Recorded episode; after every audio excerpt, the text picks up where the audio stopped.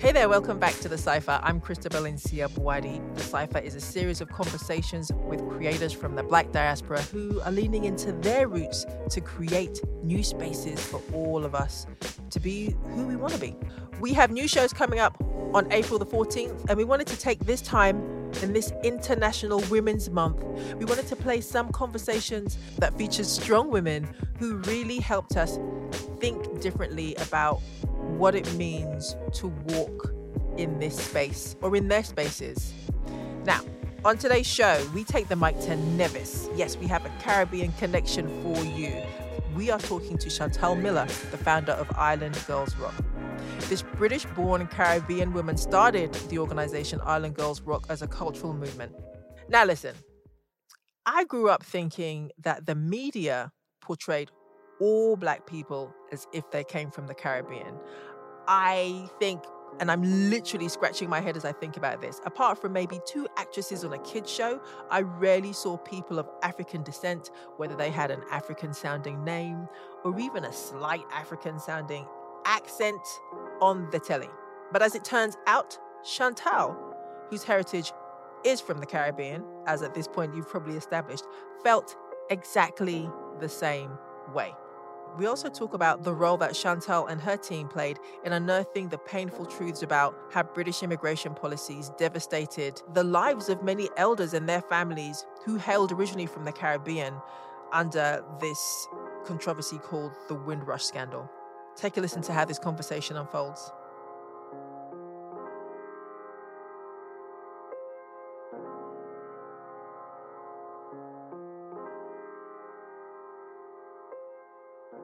Chantal Miller, hey. thank you for joining me today on the well, Cipher. Thank you for having me. And I um I need some I need you to do my PR because wow. I was like, who who's she talking about? Oh, it's me. I'm talking about you.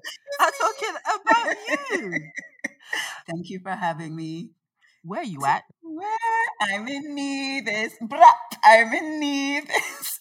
I'm doing my bogle. I'm in Nevis you know, I moved back to the Caribbean in February, right? From where?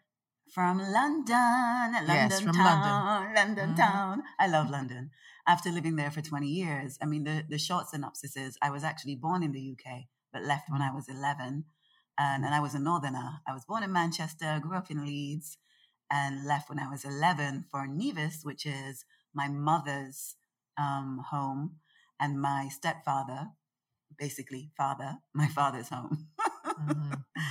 And, you know, Nevis, what can I no, say? Uh, but okay, no, but I think, you know, returning, I purposely returned because I recognize that as much as I love London and love the UK in certain aspects, not in all, because nowhere is perfect anyway.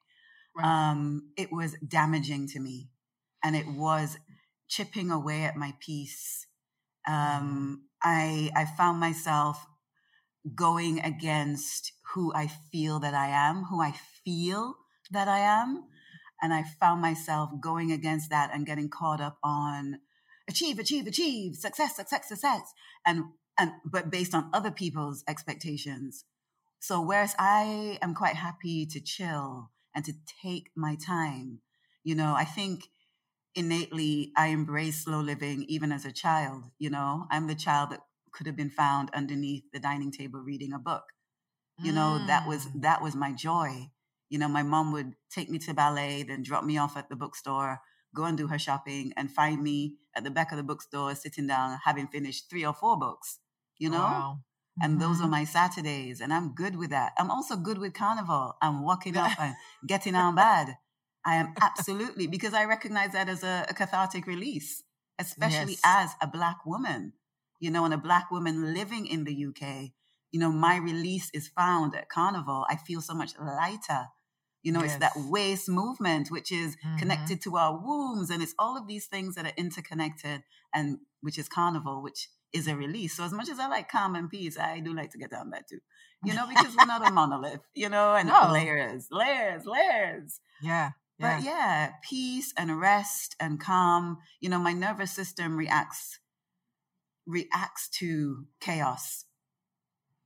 it reacts to microaggressions. And, you know, Oof. living in the UK, the minute you leave the sanctity of your home, it's like, it's bash, onslaught. bash, er, er. And you're like, why are my shoulders up here? And why is my brow furrowed? And I'm just on the tube. What's happening? Child? Haven't even started the day and I'm still vexed. Exactly. Which is why they keep on saying, why why do you look so mad, love? It's all right. It's not that bad. And I remember growing up as a kid being like, mm. no, it mm. is. It is. No, it, it is. is. as bad as you think it is. It really is.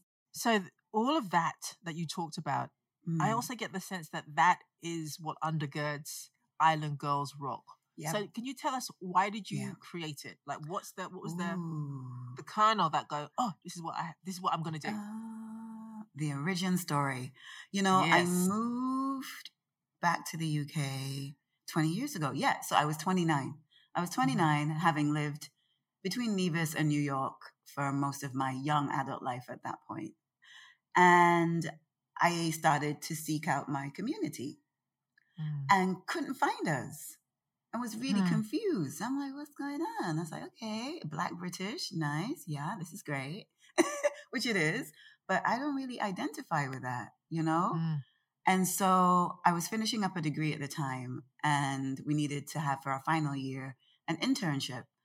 And I'm like, well, I need to somehow connect to someone who is of Caribbean heritage, who is embedded in the community. And someone recommended Martin J. And they're like, he has this amazing show, The Caribbean Affair, at the time on Choice FM. yes. Um, and, you know, for you youngins, yeah. Oh, no, Choice I remember FM. that. Go Google it.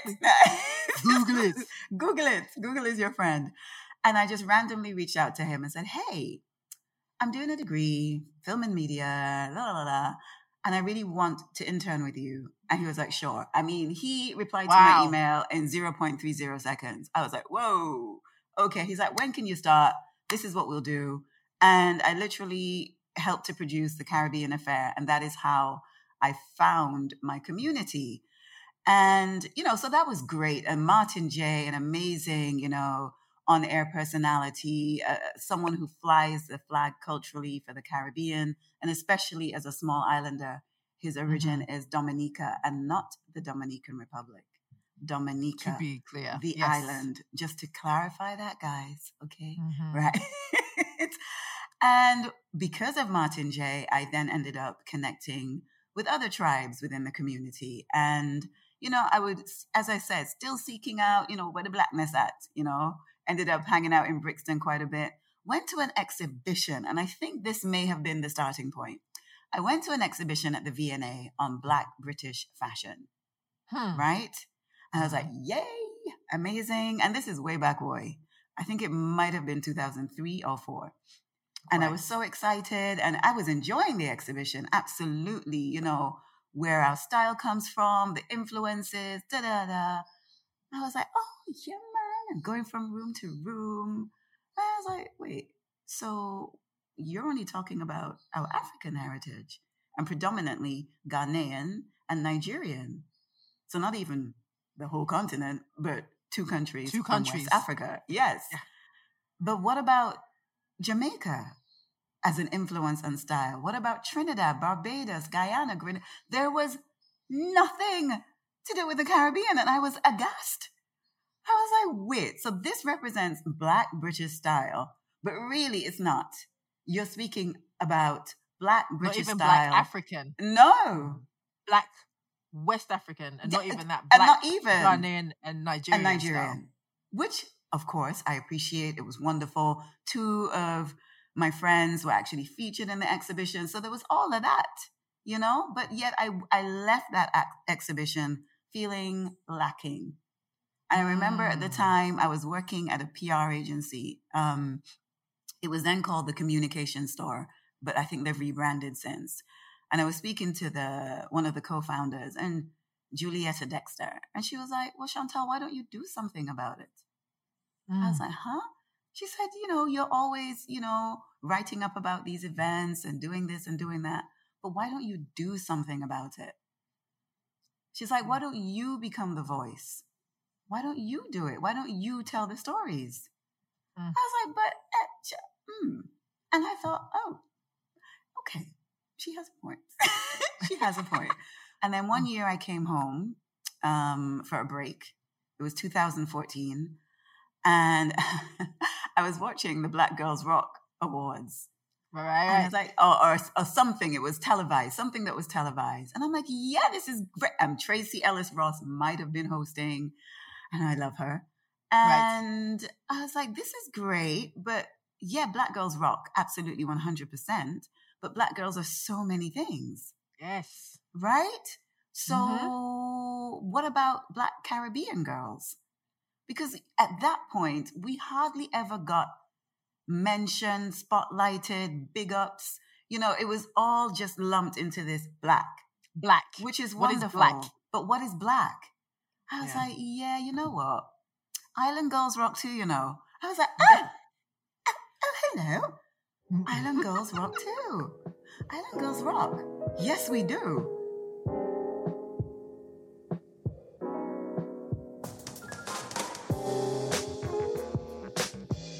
Nature was like, okay, girl, so here, see what happened. So Dominica had a tropical storm, Erika, and uh-huh. there was a group of young women in London just doing lots of like fundraising or supporting people that were doing fundraising. Mm. And I said, hmm, let's see how I can help. So I just messaged them and said, hey, how can we help with the recovery? What what can I do to support you? You see? And she was like, um, if you want to do an event, you know, we'd be happy to promote. I was like, all right, bet. Okay, I didn't say that, but I said, all right. but it's 2022, so it's yeah, you know. So, but yeah, you know, exactly. All right, bet. Um, and so I reached out to like a Dominican filmmaker, a Dominican spoken word artist, um, my friend Emma, whose Instagram handle is Dominican M's what can I say? Reached out to Emma, you know, reached out to Martin J because he's Dominican. And I mm. said, I want to have a beautiful brunch. I want to have a brunch and I want it to be about Dominican storytellers. And I want all the money to go to the relief effort for a tropical storm, Erika. And he was like, Shan, whatever you do, I will promote it. Not a problem. Wow. Yeah. Yeah. Okay. So we got this brunch together. And for me, I'm very determined that we occupy spaces that are beautiful, that are accessible, predominantly mm-hmm. Caribbean owned, if at all possible. But mm-hmm. I also mm-hmm. like to disrupt spaces as well. So where you wouldn't typically expect to find us, that's where I want to be. Because I want that I for us. I want that mm-hmm. luxury. I want that coolness. I want that hipness because we are all those things. And mm. so we mm. had our first event. And at the time, Shoreditch was still kind of cool. So we had right. our brunch in Shoreditch on Brick Lane. And Amazing. It was, I, even when I think about it, it was sold out. We screened a filmmaker and she allowed us to screen something that she hadn't even properly released yet. Wow. Right? And her name, the filmmaker, is Jaha Brown. She's a phenomenal okay. Dominican filmmaker, British, Caribbean. She's also a wellness advocate and practitioner. She's absolutely amazing. So we screened her films. We had a spoken word artist, um, Nicole Latouche, who is mm. Dominican. We, I can't remember, there's so many other things. And then we just had this amazing food at the Canvas Cafe in mm. Shoreditch. Mm. We raised money we gave it over to Dominica. And at the time, I had printed off some t shirts that said Island Girls Rock. So everyone who was helping were wearing these t shirts. Why is it that people were like, um, where can we buy the t shirts? Girl, I wasn't even ready. Still not ready. But yeah, so that was, and then people were like, okay, when's the next brunch? I'm like, hold up. next mm. brunch? Like, we just did this for Dominica. What do you mean? And they're like, no, no, no, no, no. Exactly. This. Yes. And that is exactly what happened. Now, in this conversation that you're about to listen to, Chantal and I talk about how Island Girls Rock responded to Britain's Windrush scandal, which came to prominence in 2018. The Windrush scandal refers to when Brits, mainly of Caribbean descent, were denied legal rights and, at times, healthcare. Some were even deported to nations that they no longer knew. These immigrants arrived in the UK right after World War II in 1948. Yep, that's over 70 years ago on a ship called the Empire Windrush. They came in response to the British government's call for people across the Commonwealth to help rebuild that nation after World War II. And those people went on to have British born children and grandchildren. So that scandal had a huge impact on what that meant to be black and British, and we kind of get into it in the conversation. You're, you're, you're picking up the call, right, mm-hmm. to to make sure that Caribbean, the Caribbean community, or yeah, the Caribbean community is is held up and looked after. So, mm. what happened with Windrush? Because that's something that it, it sticks. uh, the, the, levels deep in which I get upset breath. because the the African community was deeply impacted by it too. Absolutely, you know? absolutely. Um, but it's a story that is seen as a primarily Caribbean one mm. because even by virtue of the name Windrush, we're Windrush talking about the you boat. know yeah. is the boat from Jamaica though. But we use Jamaica. the term Windrush just to kind of represent all the other boats from all the other islands. But yeah, it was the first one. so when it first broke um, in mainstream media, because you know we already mm-hmm. knew um, about the fallout prior to that. There have been people in the legal world working to support our community. You know, this when it broke was not when it happened. Let's put it that way. Mm, of course, uh-huh. right? And initially, we were kind of where people gravitated to for information. So we were making mm-hmm. sure that we were researching and people were sending us information to share within the community. So using our social media to say, this is where you need to go. If this is your issue or if this is your issue, this is what's mm. happening on this date at this time. And so this is what was happening. What then started to happen was that people were sending us their personal stories People oh were emailing us. And I won't even get into the horror of some of the stories. And we were like, what can we do? What can we do outside of, you know, what was being done? What, how can Island Girls Rock show up? And the first thing that happened was that they had this big um, gathering at the Houses of Parliament, and we were invited to attend. And we decided, disruptors that we are, printed off the letters, some of the letters that we had been sent. And so when, you know, when they then throw it out to the audience, you know, does anyone have anything to say? We stood up and read the letters. Oh my goodness. And people just started to cry. And it was like, yes, this is what's happening. These are the voices that you need to hear. What is happening? What are we doing? And so for us, it was about giving voice. And so that's what we did in that instance. And then, you know, we kept on, you know, we attended meetings so that we could share proper information and we kept on top of it. And then the following year, as happens, we were then invited to facilitate workshops for a Windrush festival. And we mm. decided that the workshops were going to be centered on wellness and intergenerational exchanges of stories to help with the healing process. Wow. So, because for me, support is multifaceted. So, yes, we need the financial help. Yes, we need the legal help. Yes, we need people with huge platforms to shout out. But we also need people who are pouring into the actual Windrushers and their families and to pour into them in beautiful and profound and nurturing ways. And so we took that opportunity to do just that. We had two workshops, one centered on photography as a means of telling stories. And mm. we had people of t- different generations sit down and take portraits of one another whilst telling their stories. And let me Whoa. tell you, that room, Christabel. Big fat tears, the tears, yo, the tears. Yo, and you know, some of the younger generation just didn't know what their own that, grannies. So you had their grannies sitting in front of them, telling them. Is this kind of facilitation yeah. something that you is that what you're doing now? Have you taken that it's, on and you're taking oh, taking yeah, I mean, absolutely. Today? Absolutely. I mean, Island Girls Rock, we've had wellness days you know, and which again, unapologetically about supporting island girls and women. And so we ensured that all the facilitators were of Caribbean heritage. Mm-hmm. You know, everything that we had, we had like a, a coloring station where you could come and Serena Mantle is the artist and, and we used her amazing artwork for that and her book, um, Women Plants something. I've forgotten the title. Shame on me. But you know, she was Hey, there. all We had Dion Elizabeth as a yoga facilitator, Marilyn Fontaine as she did a womb healing session. You know, and people Wow. were able to sign up for different workshops. We had um Sharon, Sharon Walters, um, an amazing artist. Um, and this was before what has now become synonymous with her work, her trademark.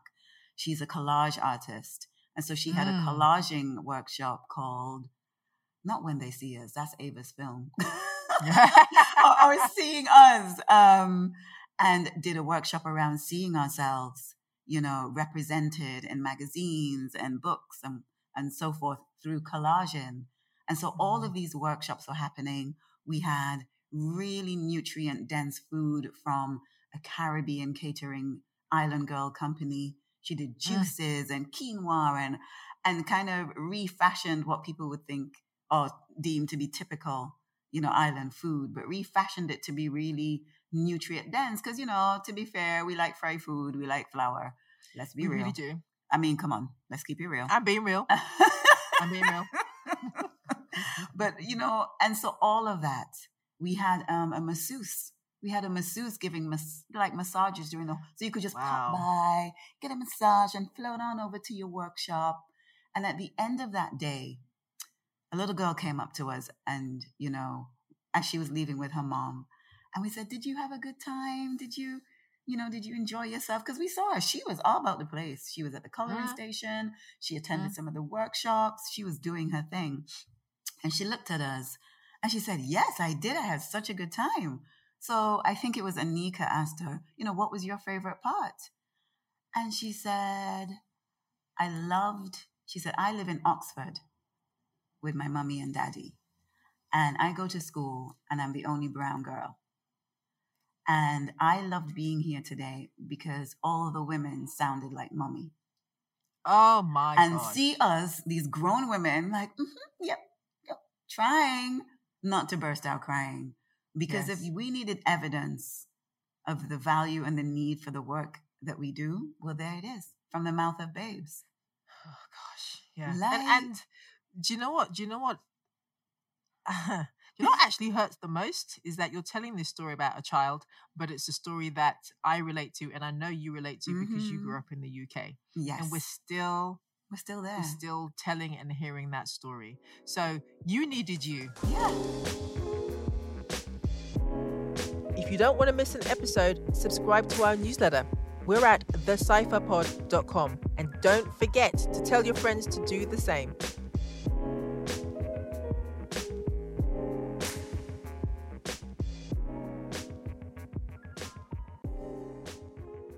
You know, someone, and I'm going to go off on a tangent, someone mentioned Pan Africanism, right? And I'm like, you know what? I believe there is Pan Africanism and Pan Caribbeanism because our experience, our on. experience, and we need to recognize our indigenous people, right? Come because on. people tend to Yes. think that the history of the Caribbean started with the slave trade when we were here oh. before. Oh, There were people Yes. here living their best lives, living Exactly. their best lives until the ship started to come in, discovered now. us, then went back, enslaved our brothers and sisters, and brought them down to the islands. So there is room for both, and you can identify with both. and I you mean, should, I certainly we're not all one thing. Yeah, we're not all one thing. Exactly. you know but i think that goes back to um that goes back to what i'm talking about uh, about being black and british right my heritage Mm. is is african i'm ghanaian right but as a person who was born in the uk i'm influenced by the caribbean Mhm. so people have said to me you're very diasporic and i'm like yeah i am because Uh-huh. i grew up in london exactly. and people that i people that i consider to be family members are from the caribbean yep. i don't think we're the same but they're family and I love members that you said that, Christabel, because we don't have to be the same to be family and to love one another and support one another and No. respect each other. we don't have to be the same. We are sadly running out of time, but I want right. to ask what is next for you and what is next for mm. Island Girls Rock? What can we expect and how can we support? Well, actually, funnily enough, for Island Girls Rock, um, we are going to be creating a lot more content, a lot more original content. It's always been my dream to do so. I'm going to be refashioning some of the stuff that I did for Shanti Media to make it very mm-hmm. Island Girls Rock specific. Um, mm-hmm. Season two of the podcast um, you know, our big dream is to start to have Island Girls Rock summits all over the world where we have like a weekend filled with Island Girls Rock magic, you know, wow. and have, you know, Susan, what is Susan's name from This Is Us? Is it Susan Kelechi? Oh, what Kelechi Watson? Susan Kelechi Yes, Watson. that's her. Mm-hmm. She mm-hmm. is Jamaican heritage. When she had that episode called Island Girl, I almost yes. fell off my chair. Wow. I'm like, stop it, stop uh-huh. it, stop it. You know, I want Susan at the first Island Girls Rock Summit. I want her on the podcast. You know, immediately. Did you hear that, Susan? Yeah, Susan, hey, Assuming she's listening. Hey, hey, girl, hey, she'll listen. Hey, immediately we're going to be um, going into season two of our book club. Let's get lit. Love um, it. And we'll be announcing the new book yeah, so we've got stuff bubbling. You know, eventually we want to have Island Girls Rock brand ambassadors on each mm-hmm. island and in different cities who kind of take ownership on ensuring that we are up to date with the stories of that specific island. So whether it's you know, politics or finance or creative, you know, so we'll have someone there doing monthly updates and just holding space in that way on that particular island. So we mm. have all of these wonderful things that are slowly coming together. We have a merch drop in the next two weeks. So, you know. Looking forward to that. so lots bubbling, but still taking into consideration that our team, we're made up of people who have job jobs as well. Not that this isn't a job. This is our passion, which, you know, the dream is to then be able to say bye bye to the 9 mm-hmm. to fives, but the work that our team members do. I mean, they're project managers, psychologists, teachers, designers, like mm. they're phenomenal women within themselves. I mean, I could do a podcast on each of the team members and people mm. would be blown away. But listen, Chantal, that was yes. a word. thank you. Uh, thank Trust you me, I needed I needed to hear that. Oh thank oh you. my gosh. What? I I needed to hear a lot of what you said, but I was also okay. just so excited to, you know, like break bread with you, yes. honestly, and then hear Been about all of the it. wonderful things. So, so much. Chantal Miller, the founder of the platform Island Girls Rock. You are a change maker. You are changing people's oh, lives. You are helping people. Okay, mm. now you now you make me want to cry. So, obviously, someone's cutting onions in the kitchen. Obviously obviously. Thank you so much for listening to my conversation with Chantal Miller, the founder of Island Girls Rock. Look out for our next rewind show where the mic goes to Australia and we speak to the creative changemaker Travis De Vries about being a black fella. I know. Yeah, you heard me right. I said black fella. We talk about what that phrase means and how it relates to concepts of blackness in other parts of the world. And I also talk to Travis about how he's working to reclaim narratives about First Nation communities in Australia. To listen to more episodes and to find out more about the Cipher and how we create supporters in the real world and to sign up for our newsletter, visit thecipherpod.com. Our production team includes Cerise Small, Larissa Witcher, Ty Hughes, and Eugene Kidd. Thank you so much for listening. I'm Christabel Nsia Boadi. The Cipher is a production of My Lens Media, Inc.